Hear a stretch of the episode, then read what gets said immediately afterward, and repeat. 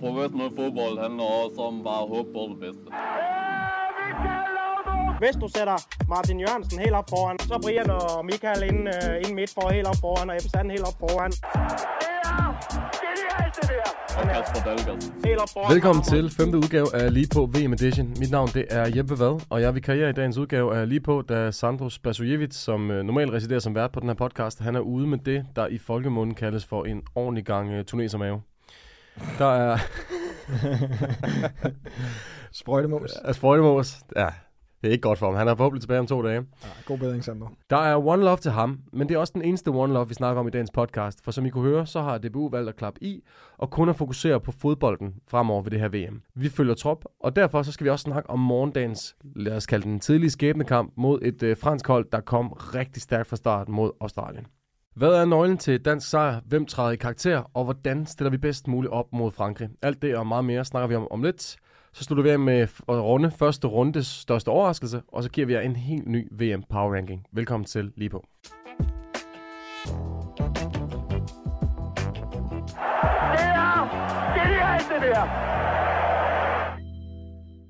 Jeg har sammen med husekspert Lasse Forskov. Hvordan er humøret?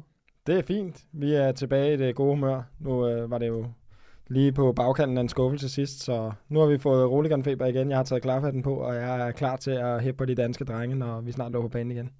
Fantastisk. Lasse, vi kigger frem mod øh, Frankrig på lørdag. Ja. Lidt, lidt af en skæbnekamp, kan man vel godt sige. En tidlig skæbnekamp til det her VM. Ja, vi skal i hvert fald helst ikke tabe den, så, så står vi i en lidt skidt situation. Men øh, jeg er optimistisk. Altså, vi har gjort det godt mod Frankrig de sidste par gange, og jeg håber bare, at Danmark kommer ud med et udtryk, hvor de ligner sig selv lidt mere, end de gjorde sidst. Så derfor synes jeg også, at Danmark skal, skal gå ud og give den los og, og byde de franske spillere op til dans. Øh, det, det klæder ikke Danmark at have for defensiv, eller i hvert fald for passiv en tilgang. Så jeg håber, vi går op og stresser dem og, og prøver at få nogle af de her høje ro på banen også, der giver nogle flere chancer, end hvad vi skabte sidst. Men der har vi nemlig den allerførste hurdle, fordi hvad er den rigtige approach mod det her franske hold? Vi har spillet mod dem to gange i øh, Nations League. Vi har vundet begge gange. Vi havde måske ikke så meget på spil, som vi har øh, i morgen. Hvad er den rigtige tilgang? Er det at gå ud og spille vores eget spil? Eller er det at gå ud og sige, okay, vær afventende. Vi spiller mod et, et fantastisk fransk hold. Hvordan, hvordan griber man den her kamp an? Det er selvfølgelig svært, fordi at sidst vi mødte dem, der spillede vi 4-3-3, og det lykkedes rigtig godt, så det kan godt være, at franskmændene øh, forbereder sig på det. Og vi må også bare have respekt for, at lige nu der har Frankrig en offensiv, som der så rigtig, rigtig varm ud sidst med, med Dembélé og med Mbappé og Giroud som øh, jeg ved, du bliver helt glad, når jeg siger Joe, men øh, de gjorde det glimrende, så derfor skal man selvfølgelig respekt for det også. Og der vil man jo føle sig mere komfortabel med at have en bagkæde, hvor man har 3 meter forsvar og, og wingbacks. Så man kan køre begge approach, altså man kan sige, uanset hvad formation du stiller i, så er det jo også noget at gøre med, hvor store chancer man tager i spillet, og hvor modig man er. Så den ene eller den anden øh, opstilling behøver ikke nødvendigvis at være afgørende for, hvor offensiv vi har, tør være. Men øh, det er selvfølgelig klart, at når vi spiller med, med tre op foran, som er naturlige i de positioner, så vil det give mere mening i forhold til de relationer, som der er på det danske hold, som har fungeret så godt, som vi gerne vil have, øh, at vi ser lidt mere, end vi gjorde sidst i hvert fald. Men hvorfor, hvorfor skal vi komme til at spille anderledes mod Frankrig? Hvad er det, der skal ændre sig i forhold til den øh, præstation, vi leverede mod Tunesien? Hvad er grundlaget for, at vi går ud og leverer en langt bedre præstation mod Frankrig? Ender vi ikke bare i samme situation igen, og måske halvslæber os igennem sådan en kamp? Det er jo svært at sige, fordi at, øh, der er jo ikke rigtig nogen plan, der overlever øh, møde med modstanderen. Vi, vi ved jo ikke, hvad franskmændene har tænkt sig at gøre. Og selvfølgelig er der til sådan nogle kampe her, der hyrer de jo DBU jo også nogle analysemænd ind udefra. Vi har selv en øh, rigtig dygtig analysemand fra, fra Lyngby, hvor jeg var, som, øh, som jeg ved har arbejdet på Frankrig-kampen og, og har gjort det også sidst, da de mødte dem. Så de har jo en eller anden øh, lang forberedelse i forhold til taktikken, der skal være til kampen. Og så det der med, der lige pludselig, du ved, så har man sin første kamp mod Tunesien. Skal man så ændre hele den plan, der har været hele tiden, eller skal man holde sig til planen? Skal man, altså man skal jo heller ikke gå i panik efter en kamp. Altså vi spiller uafgjort mod Tunesien 0-0, det var ikke det, vi havde håbet på, men det er jo vanvittigt svært, og jeg er ikke i tvivl om, at de havde håbet på et lidt bedre resultat i den første kamp, så man bare kørt videre med planen. Men altså, jeg synes jo også, at vi skal have en Damsgaard tilbage på banen. Nu har vi lidt den her bet, det ord, det hedder, men uh, med uh, Delaney, han desværre er skadet, så jeg synes, Mathias Jensen gjorde en øh, fin figur, da han kom ind, men det er jo klart, han har også en lidt flere offensive kvaliteter. Så det vil jo ikke være en en-til-en erstatning i forhold til de kvaliteter, som Delaney har. Så der vil det måske give mere mening at spille med Nørgaard, men han har altså ikke spillet særlig mange fodboldkampe, så jeg synes, Danmark har nogle forskellige dilemmaer, som øh, jeg tror, der godt kan give lidt grå hår til, til alle trænerne. Ja, fordi det, er virkelig, det bliver virkelig spændende at se, hvordan vi stiller op. Lad os prøve at, at, at finde, sammen finde nøglen til en dansk sejl. Vi prøver at dele op i tre forskellige ting. Vi snakker taktik, vi snakker det mentale, og så snakker vi, hvem af vores profiler, der virkelig skal levere en brandkamp. Hvis vi starter med en taktik mod Frankrig, hvad håber du, øh, hvilket udtryk håber du på, at vi kommer ud med øh, i morgen? jeg håber på, at vi kommer ud med et udtryk, hvor vi prøver at stresse franskmændene. Fordi sidst, der virkede det som om, at den eneste måde, vi kunne skabe chancer på, det var ved at spille os igennem. Og det er svært, fordi alle hold har forberedt sig godt mod hinanden. Så nogle gange så er det nemmeste chancer, man kan, man kan få, det er ved at få de her høje erobringer, hvor man ligesom fanger modstanderne ude af position. Øh, og det håber jeg på, at vi ser noget mere mod Frankrig, for der er ikke nogen tvivl om, at Frankrig har en uh, ambitiøs spillestil. De vil rigtig gerne spille den ud. Det er ikke et hold, man bare ser så lange bolde, så derfor så er der mulighed for at gøre det. Man kan selvfølgelig også blive brændt en anden vej, så det skal være med omtanke. Tror du, vi går højt på dem? Jeg tror, vi øh, kommer til at vækse. Jeg tror, vi kommer til at gå højt til tider, men vi kommer heller ikke til at gå ned frem, så vi bare stormer frem hele tiden. Så, altså, de har Mbappé. Altså, det er en ja, det modbydelig hurtig spiller. Han kunne have været 100 meter løber, hvis han ikke havde været fodboldspiller. Så vi bliver simpelthen også nødt til at have noget respekt for dem. Så det er jo, altså, den her balance, man snakker om, den er jo vanvittigt nem at sidde i talsæt, men den er vanvittigt svær at udføre. Fordi når man også er inde på banen, og man øh, har høj puls, så, det, så nogle gange bliver der taget nogle forkerte beslutninger i momentet. Så derfor så er det, ja, vi skal være, vi skal være aggressive med omhu. Det tror jeg er den bedste måde at beskrive det på. Det kommer til at kræve en, en kæmpe, utrolig kæmpe stor holdindsats og, og skulle spille lige op med det her franske hold. Et af de store spørgsmål øh, i morgen, det bliver, hvem der starter som vores nier. Jeg synes, det skal være Cornelius. Altså, det, det er der ikke nogen tvivl om. Også selvom vi, vi kommer ud i en situation, hvor vi kommer til at skulle presse som hold, og kommer til at virkelig at skulle løbe nogle ekstra meter, vil det så ikke være mere klogt at starte med for eksempel en Yusuf, som jo er taget med, fordi han er den her øh, eminent god presspiller? Jo, det kan du godt sige, men vi skal stadig score mål også. Og det er ikke fordi, jeg siger, at Yusuf ikke kan score mål, men øh, Cornelius har bare en presence øh, inde på banen i forhold til at være i feltet. Og øh, det er jo ikke altid ham, der scorer målene. Han er jo faktisk ikke sådan, øh, ja, hvad kan man sige, inkarneret målsluger. Men der kommer bare en masse øh, situationer rundt omkring ham, fordi han skaber noget ravage. Han har en øh, dejlig stor køleskabsboks af en krop, så han, øh, han kan, han kan bare skabe noget uro for modstanderne. Måske ikke så meget dybden, men mere ind i feltet. Og vi er ikke forblændet af, at han scorede på udbanen mod Frankrig sidste gang? Måske lidt. Altså, der, det er jo også et spørgsmål om øh, noget med selvtillid, at man har spillet mod dem, og man gjorde det godt sidst, så har man også noget selvtillid i forhold. Altså, der er, jo, der er jo altid det her med, at der er nogle spillere, som der har det godt mod nogle hold. Jeg siger ikke, at Cornelius som bare kommer til at score to mod Frankrig hver gang, men det er selvfølgelig klart, at Cornelius synes jeg også har en fin, øh, eller gør en fin figur i den første kamp, man kommer ind. Og han har måske lidt, den af den, øh, lidt af den selvtillid, som, som Dolberg ligner, han, med, han mangler lige nu. Så derfor synes jeg, det var fornuftigt at spille med ham. Men altså, man kan sige, hvis man gerne vil spille bag dem og, og dybdeløb, så giver Yusuf jo mere mening, og det vil en Braithwaite også gøre. En spiller, vi kommer til at savne helt utrolig meget, det var som du var inde på, det er Thomas Delaney, der er øh, taget hjem fra lejren. Han er en utrolig verbal spiller og sindssygt vigtig i vores presspil. Hvem skal overtage pladsen for ham på holdet? Jamen altså, hvis du tænker kun lige på de kvaliteter, så vil jeg umiddelbart sige Nørgaard jo. Ja. Mere end jeg vil sige Mathias Jensen.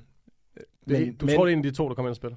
Ja, det vil jeg umiddelbart gæste. Altså, ja. Vas kan jo også godt, for Vas har noget mere erfaring end dem, men det er bare, altså, det er jo ikke meget, vi har set ham spille den plads på landsholdet i lang tid. Så derfor så tror jeg ikke, det er den løsning, de går med. Jeg tror mest på, at det bliver Nørgaard, fordi han sådan, spillertypemæssigt, synes jeg, minder mest om Delaney. Og vi bliver jo også nødt til at erkende, at vi kommer nok til at forsvare en del. Så vi, øh, vi skal have noget balance inde på banen, og det er Nørgaard også en spiller, som er, er god til. Og så når han løber træt, så kan man skifte Mathias Jensen ind, for eksempel. Ja, præcis. Og så kan man se, hvordan kampen ser ud på det tidspunkt. Men det vil i hvert fald være det vil i hvert fald være farligt at spille med Mathias Jensen, og så komme bagud. Så, så er det træk, det offensive træk, det er allerede lidt taget. Så derfor så tror jeg også, det er fint for Danmark. Altså Danmark vil godt kunne leve med en uafgjort, så derfor så tror jeg også, det er fint nok, at man, at man øh, har en balance spiller med derinde, så det ikke bare bliver ja, all-out attack. Du har selv spillet på højt niveau. Altså, hvad, hvad gør det ved en trup, når man mister en af, af kulturbærende på et hold på så vigtigt et tidspunkt? Jamen, det gør jo selvfølgelig meget, fordi at han fylder jo selvfølgelig rigtig meget på banen, men han fylder helt sikkert også noget udenfor. Han er jo en, øh, en god dreng, og han er en af dem, der er højere op i hierarkiet. Men jeg synes generelt, vi har set Danmark have den her next man up mentality, hvor at hver eneste gang, der er en, der går ned, men så står den næste bare klar i skyggen. Så jeg er ikke så nervøs for det. Jeg synes, det er ærgerligt, øh, specielt for Delaney selvfølgelig. Han har jo glædet sig sindssygt meget til den her slutrunde.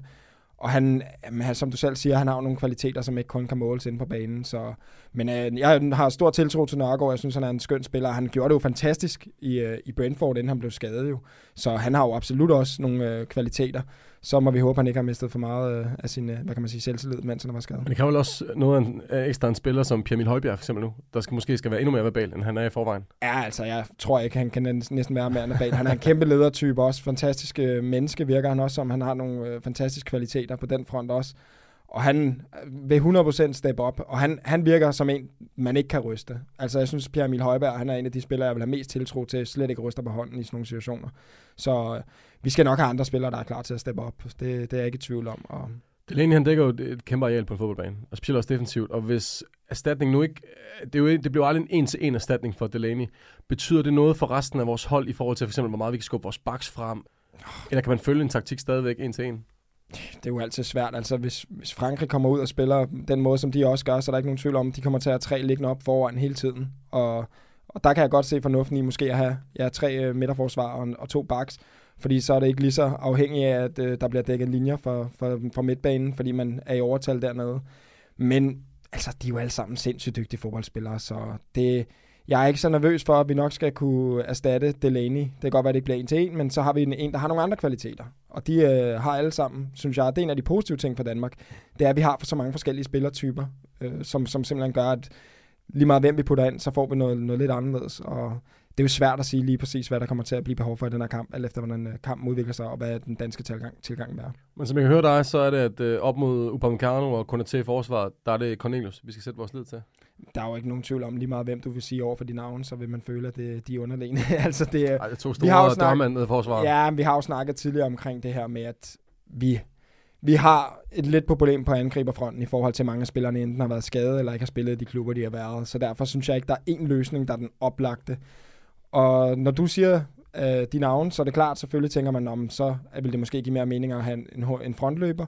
Men jeg er ikke i tvivl om, Frankrig også vil komme op og presse os. Så er det altså meget godt at have den der, hvad kan man sige, safety-bold, hvor man kan spille den op. Og Cornelius, han er stærk nok til at duellere med dem. Altså han er, han, hans styrke, jeg tror ikke i Danmark, den bliver undervurderet, men jeg tror nogle gange i udlandet, den bliver undervurderet, når, når, når hold møder Danmark. Så jeg tror sagtens, han stadig kan tage kampen op med dem. Det har, det har jeg tiltro til. Men altså, er det ikke det danske landshold store akillesal anno 2022? Er det ikke netop, at vi mangler kampform på mange af vores spillere? Jonas Vind, Cornelius, Damsgaard, Nørgaard, Yusuf, som alle sammen altså, mangler kampform. Er det ikke lige det, der gør, der gør, at vi mangler de sidste procenter, som vi måske havde til et EM for et år siden? Jo, men altså, jeg vil stadig mene, at vi skulle slå Tunesien selv med det ene spørgsmålstegn, der bare på angriberpladsen. Jeg synes, øh, jo har vi, vi har en helt fantastisk trup og så mange dygtige spillere. Og det er jo ikke første gang. Altså nu kan du se for eksempel øh, med nogle af de andre kampe, der har været. Der har også for nogle af de andre landshold været spillere, der er kommet ind og spillet, som også har været skadet. Og alligevel gør de bare præstere. De er så øh, dygtige, både mentalt og fysisk, så de er, ikke, de er nået der til en grund. Og det er, at de kan levere på højeste klinge næsten hver gang. Så selvfølgelig øh, er det ærgerligt, at vi ikke har en angriber deroppe, som der bare har banket mål ind. Det vil i hvert fald gøre os lidt mere rolige, men jeg synes stadig, at de andre er dygtige spillere. Altså, Braithwaite har jo stadig lavet mål. Jeg ved godt, at han ikke er den mest øh, populære blandt øh, folk ude i Danmark, men han, han, han, er også, han har lidt den der selvtid, der også gør. Tror du, han kommer i spil? Altså, det vil jeg blive overrasket i hvert fald, hvis han ikke kommer i spil i den her kamp. Så han, jeg tror ikke, han starter ind, men jeg tror absolut på, at der er god chance for, at vi ser ham på banen.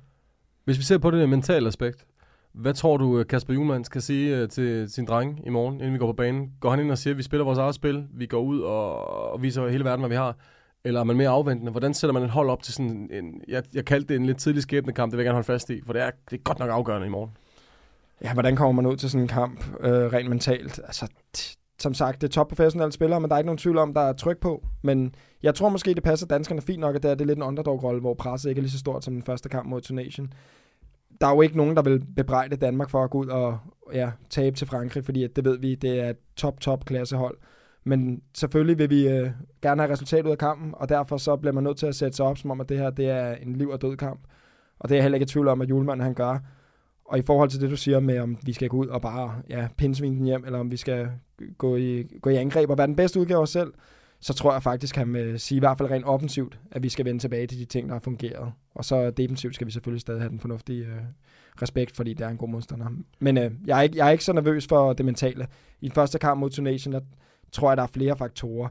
Blandt andet det omkring, at det er første VM-kamp, alt det ballade, der har været ude omkring kampen, og så det her med, at vi, ja, vi får faktisk en rigtig skidt start på kampen. Altså, vi, vi kunne lige så godt have været heldige, at Cornelius har scoret på den chance, og så har vi siddet her og sagt, øh, vi spillede ikke godt, men vi vandt, så derfor så bliver det helt også lidt sort-hvidt. Hvem skal levere pragtpræstationer i morgen, hvis vi skal have point med, eller endda slå franskmændene? Hvem er det, der, øh, der skal gå ind og brænde banen af. Det er vel næsten hele holdet, skulle jeg til at sige. Ja, altså jeg vil sige, den centrale banen, der er ikke nogen tvivl om, vi bliver nødt til at have Eriksen på bolden så meget som muligt, fordi det er ham, der er med til at kunne skabe de afgørende situationer. Og så vil vi gerne se vores, øh, vores spil på flere fløjene fungere igen, med, med bakker, der kommer op og tror til at komme til indlæg, og vores øh, kandspillere, der også kan gå ind i banen. Fordi at øh, sidst der fik vi slet ikke sat modsætterne nogle dilemmaer, så derfor så føler jeg, at det er nøglen. Jeg synes, Danmark i lang tid har set uh, relativt fornuftigt ud, i hvert fald forsvarsspillet, så det er mest offensiv, som jeg sidder lidt og kan blive lidt bange for, fordi det så ret skidt ud mod Hvad er du nervøs for det? Jamen det er bare, at det ender med at blive lidt låst det hele sidst, og vi spiller lige så langsomt, som vi gjorde, og vi ikke rigtig turde at sætte bolden på spil, fordi at altså sidst var det som om, vi bare ventede øh, på, at mulighederne de opstod af sig selv, og det gør de jo ikke. Så nogle af de der modsatrettede løb, hvor vi øh, kan få en Cornelius ned og, og søge, øh, søge ned i banen, og så måske en Skov Olsen til at løbe lidt dybt bag i. Og så generelt få reddet lidt rundt i deres organisation, fordi det er det, der kan gøre med til at gøre, at man kan, man kan skabe chancer. Og du føler dig overbevist om, at øh, Mikkel Damsgaard han får lov at starte på den her? Altså, jeg var overrasket efter den præstation, han Ja. havde, da han kom ind. Jeg synes, han gjorde det rigtig godt. Du kan selvfølgelig også argumentere for en Lindstrøm, men hvis du skal vurdere på sidste kamp i hvert fald, så vil du Så klart han, sige, at det var øh, starte. Damsgaard. Helt sikkert. Jeg kunne sagtens se argumenter for, at Lindstrøm skulle have startet inden første kamp efter hans præstationer, men igen, så må vi også tænke på de relationer, der har været på holdet, og Damsgaard har haft et fantastisk samarbejde med Mail også, så jeg tror, at vi bliver nødt til at vende lidt tilbage i hvert fald til, til nogle af de ting, som der har fungeret for Danmark. Hvis vi kigger på fremmede, de fik en øh, kanonstart. De kom bagud 1-0, men øh, avancerede alligevel øh, fire mål. To af Giroud. Som, som formand for den danske Giroud-fanklub, Ja, så ved du, det, er jo, det varmer jo øh, helt afsindig meget. Hvad har øh, Frankrigs svagheder, som du ser det? Vi taler dem meget op. Det, det gør vi i natur. De har et fantastisk hold. De forsvarende verdensmester. Benzema er ude.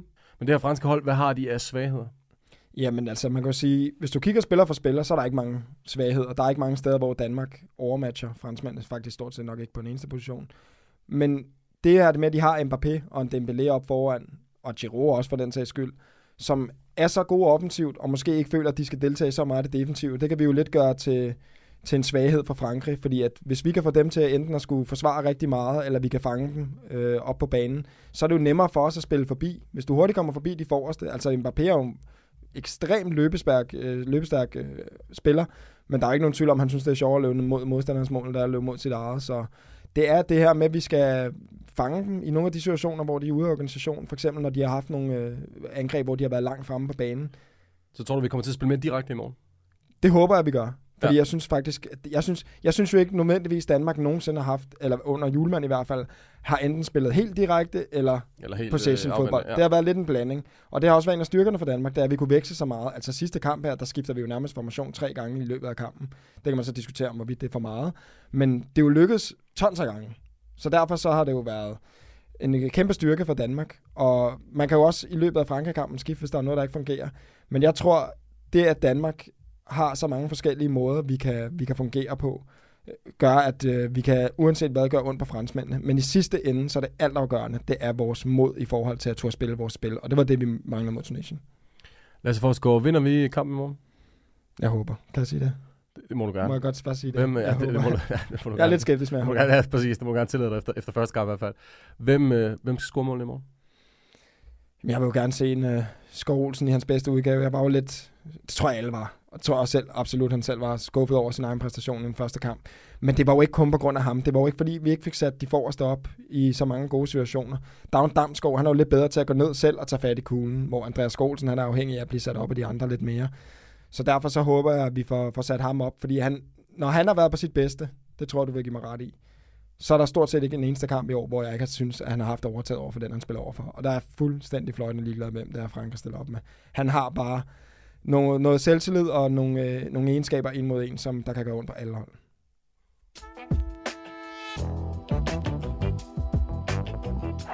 Er! Nu er første runde i gruppespillet afviklet, og øh, Lasse Forsgaard, hvis du skulle sætte et øh, ord på, øh, på den her første runde af, af VM i Katar, hvad øh, er det første, du tænker på? Kaotisk i forhold til alle de ting, der er sket udenom, og i forhold til, at nogle af de favoritter, vi havde regnet med, de ikke øh, leveret på, på den hylde, vi havde forventet. Argentina var jo helt en af de helt store favoritter, og de ender med at have en rigtig, rigtig skidt øh, første kamp. Ja, for lad, os- lad os tage det. Der var jo både nogle øh, favoritsejre, som vi forventede, og så var der godt nok også nogle overraskelser. Hvad for dig var den største overraskelse?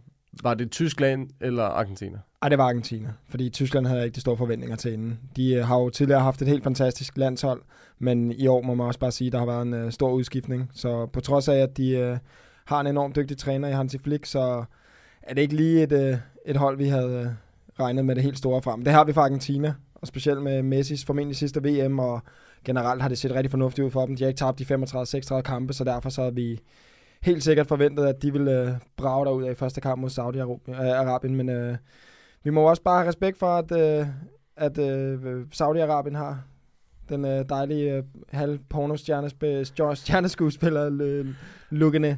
Øh, herr Renard. Renard. Ja, men er du galt lidt porno-look, han har. Han er, han er en, en flot, flot fyr, stående ude på sidelinjen, og han, øh, han er blevet set til slutrunder mange gange for mange forskellige hold, men øh, han er absolut en, øh, en dygtig træner, må han være, fordi han formår på en eller anden måde, fordi de er underdogs til at præstere. For mig der er han jo lidt sådan et VM-kulturarv, fordi du ved, til hvert VM, så ved man når Tjore han skal op med et eller andet for Mexico. Du ved, Kevin Navas gør det for Costa Rica normalt. Og så ved du, at Renard, han står for så et eller andet Så ved du, at Renard, han står derude med står max to knapper. Hvid skjorte. Max, max to knapper knappet og ligner helt lidt, solbrun. Ligner lidt Nicolai Costa-Waldau og Game of Thrones. Ah, til, det, er en, altså. det, er en, det er en flot mand. Han er så glad. Han er, han er, han er en helt stor oplevelse indtil videre.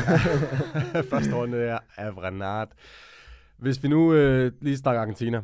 Lignede det for dig et hold, der var ubesejret i 5-6-30 kampe? Nej, det gjorde det ikke. Og det var lidt frygten, at det hele lignede, det skulle gå gennem Messi, og det synes jeg også, det gjorde meget af den kamp. Der er ikke nogen tvivl om, de søger ham meget. Men når det så ikke lykkes, så tænker man om, hvad har de så ellers at tænke at spille på? Og de, ja, de så sgu lidt modløse ud også. Jeg tror også, de bliver rystet, fordi det gik jo efter planen til at starte med. Og så bliver lige pludselig rystet af de her to øh, hurtige mål for Saudi-Arabien. Og så, ja, selvfølgelig ligger de trygt til sidst, men det var ikke fordi, det var, det var ikke fordi, det var voldsomt. Så jeg vil sige, i forhold til, hvis man sammenligner dem med de andre favoritter, så synes jeg, at Argentina Ja, det, det så ikke særlig godt ud i første kamp, så de øh, har absolut noget at revancere. Og nu, nu talte vi jo før om skæbnekamp for Danmark. Det var mit prædikat. Der kan man måske sige det samme om Argentina, når de har Mexico her i næste runde.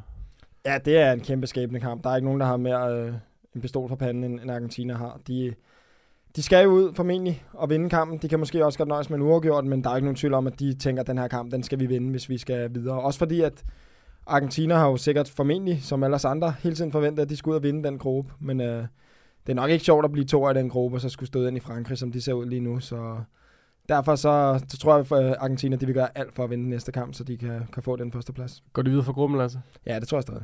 Som... Altså, de har to svære kampe med, med Mexico og Polen, som jeg husker det. Ja. Men øh, jeg tror på, at øh, de stadig går ud og viser klassen. Det, altså, når man ikke har tabt de 5-36 kampe, som, den, som det er, de ikke har tabt inden, de var ved at tangere rekorden, så, så kan man simpelthen ikke få sig selv til at forestille, at, at de ikke skulle gå ud og, og vinde den næste kamp. Så øh, altså, alle hold kan spille en dårlig kamp, ligesom øh, Danmark også gjorde. Så jeg regner med, at vi ser et stærkt Argentin-hold næste gang. Og det her Saudi-Arabien-hold, lad os lige runde dem også, de fik jo, øh, hele landet fik jo national helligdag dagen efter, det, fordi på grund af den her sejr. Vi snakker altså om et hold, der i 98 går ud og taber til Frankrig 4-0. I 2002 der taber de åbningskampen mod Tyskland med 8-0. I 18 taber de til Rusland med 5-0. De spillede 17 kampe til VM-slutrunder, de har tabt 11 af dem og spillet to uafgjorte det her land, de slår Argentina, er det, øh, er det bare sådan en once in a lifetime for Saudi-Arabien?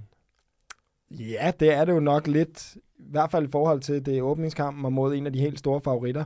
Men jeg tror også bare, at vi bliver nødt til at erkende nu, at øh, den der komplette dominans, der har været fra Sydamerika og Europa, den måske bliver troet lidt nu af, at mange af de andre nationer, de har virkelig også fået deres øh, både fodboldfaglighed og ja, selve niveauet for fodbolden øh, gevaldigt op. Der er virkelig blevet opgraderet på den front, og man kan, gerne se, man kan godt se, at der er kommet flere spillere. Det ser man jo også bare nu, både i Asien og i, i Mellemøsten, at der virkelig bliver opgraderet på den front, fordi at øh, alle vil gerne lege med. Så det, øh, det kan godt være, at vi skal vende os lidt mere til de, de her overraskelser. Og vi sidder jo begge to, øh, begge to med bange anelser frem mod øh, VM om fire år, fordi der kommer der jo ikke bare fire asiatiske hold, men der kommer der otte med. Så nu er det da lidt rart, at der er nogle asiatiske hold, der begynder at bide fra sig i form af Saudi-Arabien og Japan. Ja, det er der, men generelt så vil jeg sige, så er jeg ret nervøs for, hvordan det kommer til at se ud. Der bliver vi selvfølgelig klogere på om fire år, men jeg vil sige, øh, så mange asiatiske hold, som der skal med til den tid, der er lidt bange for, at der er nogen, der bare bliver ja, udstillet i, i allerhøjeste grad. Øh, nu så vi Costa Rica lå i en ordentlig ende fuld til Spanien, og det var faktisk et hold, som vi faktisk ikke troede var så dårlige. Så det, det kan man lidt frygte. Det, det ser ikke godt ud i hvert fald til FIFA VM om fire år, hvis, øh, hvis der lige pludselig er et hold, der taber med to cifre. Men øh, det kan jo desværre godt blive en realitet. Det kan man ikke vide, hvis øh, Vietnam nu lige pludselig kommer i pulje med, det det. med Frankrig eller eller Eller, eller, eller Nordkorea. Ah, sindssygt. Lad os lige runde øh, de Mannschaft fik en øh, forfærdelig start. De har jo bygget, prøvet at bygge lidt et, øh, et hold op. De har haft det røg ud i gruppespillet for fire år siden. De skal toppe det her hold om to år på hjemmebane til EM. Og så sker der jo det, der ikke måske for Hansi Flick og hans, øh, hans Jungs. Man går ud og taber 2-1 til Japan. Altså, det er jo formentlig den dygtigste træner, som der, der er til det her VM. Og synes du, han er den dygtigste? Ja, det synes jeg. Altså, hvis du kigger på, hvad han fik præsteret med, med Bayern München. Han var jo lidt ubeskrevet blad inden. Han havde selvfølgelig været assistent på landshold og så videre, men der var ikke nogen af os, der vidste, hvad hans, hans evner som cheftræner på så stor en scene var. Han var jo, altså, de vinder treble første år, og han var glimrende. Altså, og Bayern spillede fantastisk fodbold øh, samtidig med, at de fik resultaterne. Så jeg synes, han er den største trænerprofil, der er til det her VM. Øh, Julemand er helt sikkert med i diskussionen i forhold til, hvad han har fået formået at få ud af Danmark. Men øh, Flick er den største for mig. Men vi må også bare kigge på spillermaterialet og sige, at det Tyskland-hold, vi ser lige nu, det er overhovedet ikke et, vi kan genkende i forhold til den succes, de har haft for tidligere slutrunder. Øh, vores elskede Klose, han har selvfølgelig ikke været med i noget tid, men øh, det er, det er jo, du kan nævne mange navne. Du kan nævne en øh, Tony Kroos, øh, Özil, Kedia, øh, Thomas Müller i sin bedste udgave, øh, og så bare generelt, de mangler jo lidt nogen, der kan score mål op foran. Og de mangler vel også nogle ledere nede i forsvaret. Ja, altså jeg synes, de mangler lidt over det hele. Altså jeg synes, når jeg kigger på holdet, så synes jeg, det er et, jeg vil ikke sige et ordinært hold, fordi det er absolut ikke øh, at give dem retfærdighed. Men i forhold til de andre favoritter, så synes jeg, det er et, et ordinært hold. Jeg synes også, det er imponerende, når han kan holde en uh, André til stikken ude igen for uh, tredje slutrunde i stregen, skulle jeg næsten til at sige. Ja, men der er jo de her enkelte hold, der har fuldstændig vanvittige kamper med målmandsposten. Ikke? Ja, altså, vi har også en ekstremt. uh, Brasilien, der også har fuldstændig sindssyg kamp med målmandsposten. Så, men uh, det er jo trods alt bare én spiller. Der er jo stadig nogen, der skal score målene i den anden ende. Og generelt, så synes jeg bare ikke, at Tyskland, de, uh, det tror jeg heller ikke selv, de har forhåbninger om, at det bliver det helt store VM for dem. Det tror jeg heller ikke, det bliver. Spanien de går ud og øh, smadrer Costa Rica med 7-0, og ligner igen et hold, der måske kan komme til at øh, spille med om det sjove. Ja, jeg ved ikke. Det er jo svært at sige, om de overrasker, men de vinder 7-0. Det er ikke nemt at gøre, fordi at, øh, de fleste hold på den her scene, de, de kan altså godt finde ud af at spille fodbold.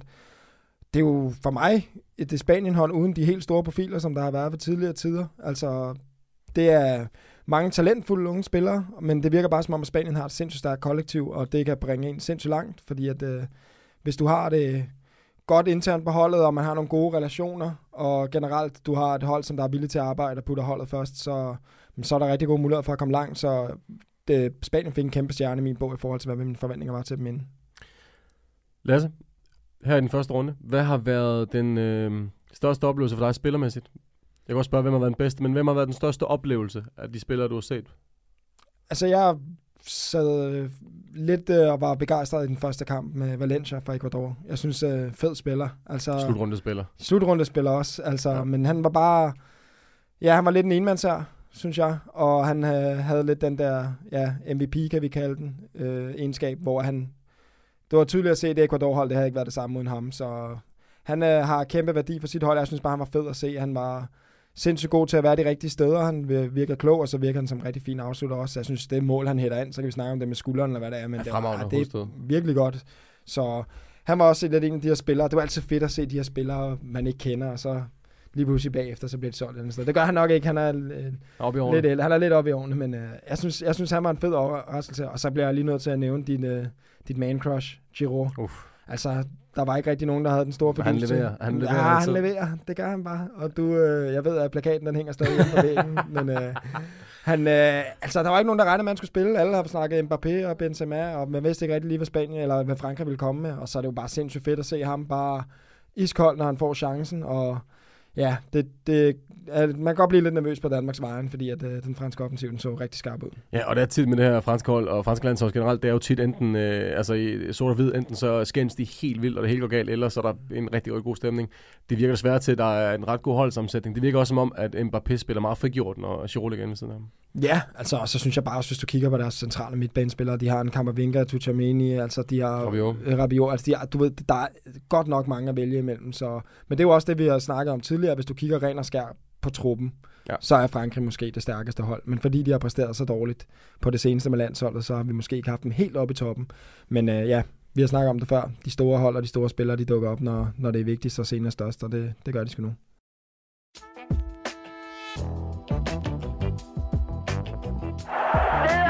Lasse Forsgaard, her til sidst, der skal vi øh, have sat din øh, power ranking. Altså de fem hold, du tror har størst chance for at øh, nuppe guldet med hjem fra Katar. I din øh, sidste power ranking, der havde du øh, Danmark som femmer. Og derfor kunne jeg godt tænke mig at høre dig efter en øh, halvsløj præstation mod Tunesien. Er vi stadig i top 5 til at gå ned og nappe det guld?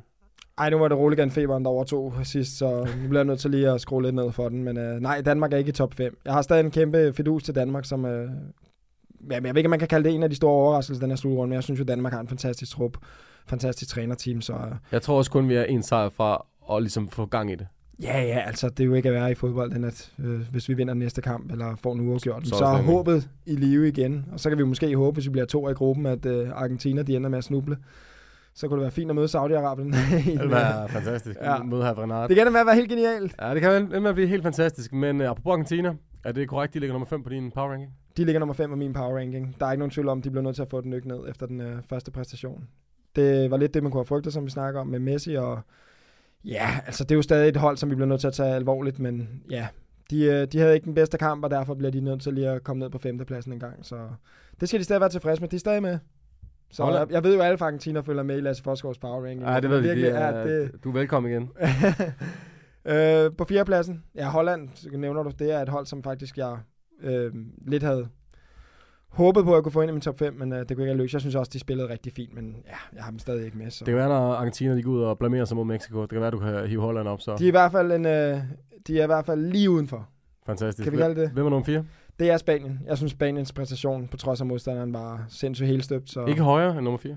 Nej, ikke højere end nummer 4. Der er stadig nogle andre hold, som jeg synes øh, ser bedre ud. Hvis jeg skulle sætte de to hold op mod hinanden, øh, med de, eller hvis jeg skulle sætte dem op mod nogle af de andre hold, jeg har over dem, så vil jeg stadig tage det andet hold. Så, men du må lige vente lidt, jeg skal nok komme til det. Man kan jo sige, øh, sådan set hold sammensæt, eller holdsammensætning, hold da kæft, set hold sammensætningsmæssigt, der har de jo fantastisk hold, men de mangler måske også nogle profiler, både centralt øh, forsvar eller øh, på angrebspladsen. Ja, altså der er nogle spørgsmålstegn med det spanske hold, og nu har vi jo ikke set dem mod, Mod de gode hold, så derfor så er det svært at sige, hvor de står.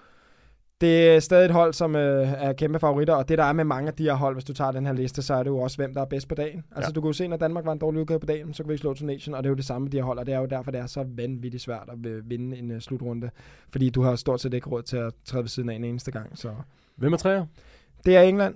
Jeg synes, øh, England så rigtig god ud, og jeg synes generelt, hvis du kigger på deres hold, så synes jeg, de har en rigtig, rigtig dygtig, i hvert fald start, eller de har sindssygt dygtige spillere ude for os, men jeg synes bare generelt, de er, de er godt dækket ind på, på pladserne, og så synes jeg, at det virker som om, at øh, England, det er sådan et hold, der kan skabe en masse chancer, og så alligevel stadig øh, ja, være relativt fornuftig. Nu ved jeg godt, de ender med at lukke to mål ind mod Iran, men det tror jeg mere, for mig i hvert fald, har noget at gøre med, med kampbilledet, da de kommer foran 3-0, og så bliver det, så bliver det bare, nu skal vi ud og have Chubanga, og alle vil gerne score, og Grealish kommer ind og jubeldanser det hele, så der var liv og glade dage, så det tror jeg ikke, de tager så tungt. Hvis de møder et bedre hold, så er jeg ikke i tvivl om, de kan spille mere øh, fornuftigt. Og så er det jo fedt at se Maguire jo. Maguire. Maguire, altså jordens mest udskældte spiller. Han Han var jo nærmest her, jamen, han var her og der alle vejen den Ja, første ja. halve time. Han er jo også, det skal man ikke undervurdere, en vanvittig dygtig spiller på, øh, på, på dødbolde, så derfor kan han også sagtens dukke op. Men jeg synes, England har det fysisk bedste hold i, øh, i, øh, ja, i slutrunden. Og hvis øh, de skal udfordre til nogen, så må det være vores øh, ja, kæmpe outsider, øh, Canada, som lige pludselig åbenbart Som- bare Som ingen har hørt om nogensinde før. Og indtil de Udspiller. Er, ja, udspiller altså, Belgien. Og ender med at tabe kampen. Dybt uretfærdigt, men øh, hold, hold da op. Og ligger der bare en jernlunge af 39-årige Tibi Hutchinson inde på midten. Skønt Er spiller, så ikke? voldsomt. Det kan godt være, at vi alle sammen skulle have købt en Atiba, tror jeg. Ja, det var sindssygt. Ej, det var, det var fedt at se i hvert fald. Og det synes jeg igen også taler lidt ind i det der med, at der er altså nogle af de hold, vi ikke regner med så meget, som har vist nu, at de har taget nogle store ryg i forhold til før i tiden. Ja, og spændende, specielt med Canada om fire år. Så er det jo dem, der har hjemmebane. Det kan Absolut. blive, og USA også for den sags skyld, ungt hold. Det kan blive rigtig, rigtig spændende bekendtskaber om, om fire år. Ja, det, altså, det er jo også... Ja, jeg kan huske, det tror jeg faktisk er næsten er mit første VM, inden det var VM I i 94. USA. Ja, det kan jeg huske. Ja. Jeg kan huske Bartjo, der brænder der og straffer det hele. Og Ja. det, jamen, jeg, det, det bringer gode øh, minder ind, så jeg bliver allerede glad af at snakke om Hvis. Danmark vinder, så får du sådan en uh, Baggio-frisyr. er det en aftale? Jeg tror ikke, den vil klæde mig særlig godt. Altså en lille... Jeg skal, jeg skal i hvert fald have gang i køleren derhjemme, hvis jeg skal lave de krøller der. Det, det, tror, det kommer ikke naturligt til mig i hvert fald. Nummer to på din uh, power ranking. Det er Frankrig. Jeg synes, Frankrig så sindssygt gode ud. Det er jo også, hvad kan man sige, Australien er jo selvfølgelig ikke jordens bedste landshold, men jeg synes bare generelt for Frankrig, det lignede en, øh, en rigtig komplet indsats også i forhold til det, som jeg lidt havde frygtet med Frankrig i forhold til Danmarks chancer, det var, at den franske offensiv, den bare lignede, den var lige så modbydelig, som man kunne have frygtet. Altså en Giroud, som bare, ja, konstant er en trussel ind i feltet, og så en uh, Mbappé og Dembélé på hver sin side, der bare kan, ja, altså løbe sin modstander ned med, med de der højintense løb der, hvor det virker som om, at de, øh, de løber i, i anden gear, mens alle andre løber i 6. Så det er, det er lidt det, vi havde frygtet. Det er, at Frankrig ser så stærk ud, og altså, så har de jo Griezmann, og altså, der er jo mange andre spillere stadig. Det, er det, der, det, det virker lidt som om, det er sådan et ultimate teamhold, de har Frankrig, så jeg synes, jeg synes de så stærke ud. Ja, og kæmpe mulighed for Danmark for at gå ud og have alt at vinde. Hvis vi slår det her franske hold, så kan der komme rigtig, rigtig god stemning. Ja, absolut. Altså, der kan vi måle os virkelig med det bedste. Så jeg tror, hvis vi, øh, hvis vi går ud og får et godt resultat mod Frankrig, så tror jeg, alt er liv og glæde i dag, og så går vi og smiler hen igen. Nummer et på din power ranking. Hvem, øh, hvem tager den, som det ser lige nu? Rikarlison. Ej, Brasilien. Øh, fantastisk øh, præstation af Rikarlison, og Nu har alle snakket om Vinicius og Neymar og sådan noget, så er det også fedt at se, at han øh, præsterede på allerhøjst længe. Det andet mål, han laver, det er jo vanvittigt. Høj klasse. Ja, det er virkelig høj klasse. Og Serbien, synes jeg jo, er en modstander, som man tænker, det er altså... Det, det De er nogle profiler. Ja, og man ved jo meget med mange af de her øh, mellemeuropæiske lande, at de har bare generelt normalt et godt, solidt defensivt udtryk. De er duelstærke, og alligevel går Brasilien ud og vinder 2-0, og relativt komfortabelt, så Brasilien var jo allerede helt i toppen af power ranking inden, så jeg kan, jeg kan ikke hive dem ned af den, bare fordi de kun vinder 2-0, fordi det er jo en stærk modstander, de møder. Det bliver din øh, gamle øh, jamen, holdspiller, assistenttræner Mikkel Beckmann. Øh, det bliver han glad for at høre. Er han Brasilien? Ja. Han er en kæmpe Brasilien, mand. Jamen, det er jeg glad for at, at kunne sige det. Okay, men, men ja, altså, Brasilien er jo Brasilien jo. Altså, det er jo, Det er det. Hvis der er et hold, vi regner med til hver evig eneste slutrunde, så er det Brasilien. Og nu har de jo, jeg kan ikke huske, hvornår det var, de havde den der kæmpe fadæs, hvor de tabte 14. 7-1, 14 til, til Tyskland. Det tror jeg ikke, vi kommer til at se i år. Jeg synes, øh, jeg synes det ser, de, de ser sindssygt stærke ud, og de har en bred trup. Så, og det vi altid lidt haft spørgsmålstegn med, med mange af de sydamerikanske hold, det er, hvordan deres defensiv har været. Fordi Den ser god ud. de fleste af dem, øh, de vil alle sammen være angriber, når de spiller øh, i, i, i Sydamerika. Så, men øh, den ser rigtig stærk ud, en god blanding. Ja, og en øh, sindssyg målmandsduel, de også har nede på den post, ikke? Ja, Allison og Ederson og... Hvad er det? Jeg kan ikke engang huske, hvem den tredje er, men jeg mener, de har en mere. Weberton eller et eller andet. Ja. og så har de Dani Alves på 39 siden ude som reserve på den højre bak der. Må ikke han får lov at komme ind og spille en lille smule. Lidt parade. Øh. Og jeg tror også, han er god til at skabe lidt stemning på hotellet i hvert fald. Helt sikkert, helt sikkert. Jeg tror, de bliver bedt om at slukke musikken kl. 12. Jeg tror, Ah, der bliver danset lidt. Det være ligesom overmedal. Jeg tror også, han, han hører musik hele natten. Ja, det er helt musik hele natten. Det var øh, det, vi havde til jer i dag. Vi er tilbage om øh, to dages tid. Der er Sandro tilbage, og så Lasse, er det enten dig, eller jeg kan forestille mig, at Jesper Christiansen godt kunne være at finde inde i, øh, i boksen her. Jeg tror, det er Jespers næste, øh, næste gang. Ja. Han, øh, han er ved at vende tilbage fra de døde. Ej, han har lige, øh, han har lige haft en lille for, velfortjent pause, så han, nu er han, han, skal øh, tilbage. Han er tilbage, og de ligger øh, sammen med Danmark Frankrig ned i øh, næste udsendelse. Tilbage, så er der ikke øh, så meget andet at sige for os end øh, tak for det, og øh, lad os nu for helvede håbe, vi øh, får point eller vinder over de skide franskmænd i morgen. Yes. Hasta la vista. Han venter! Professionel fodbold handler også om bare at håbe på det bedste. Michael Hvis du sætter Martin Jørgensen helt op foran, så Brian og Michael ind, øh, ind midt for helt op foran, og Ebbe helt op foran. Det er genialt, det der! Og Kasper Dahlgaard. Helt op foran med ham også.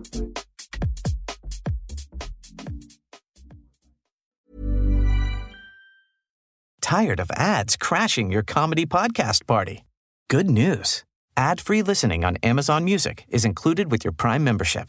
Just head to amazon.com slash ad-free comedy to catch up on the latest episodes without the ads. Enjoy thousands of ACAST shows ad-free for Prime subscribers. Some shows may have ads.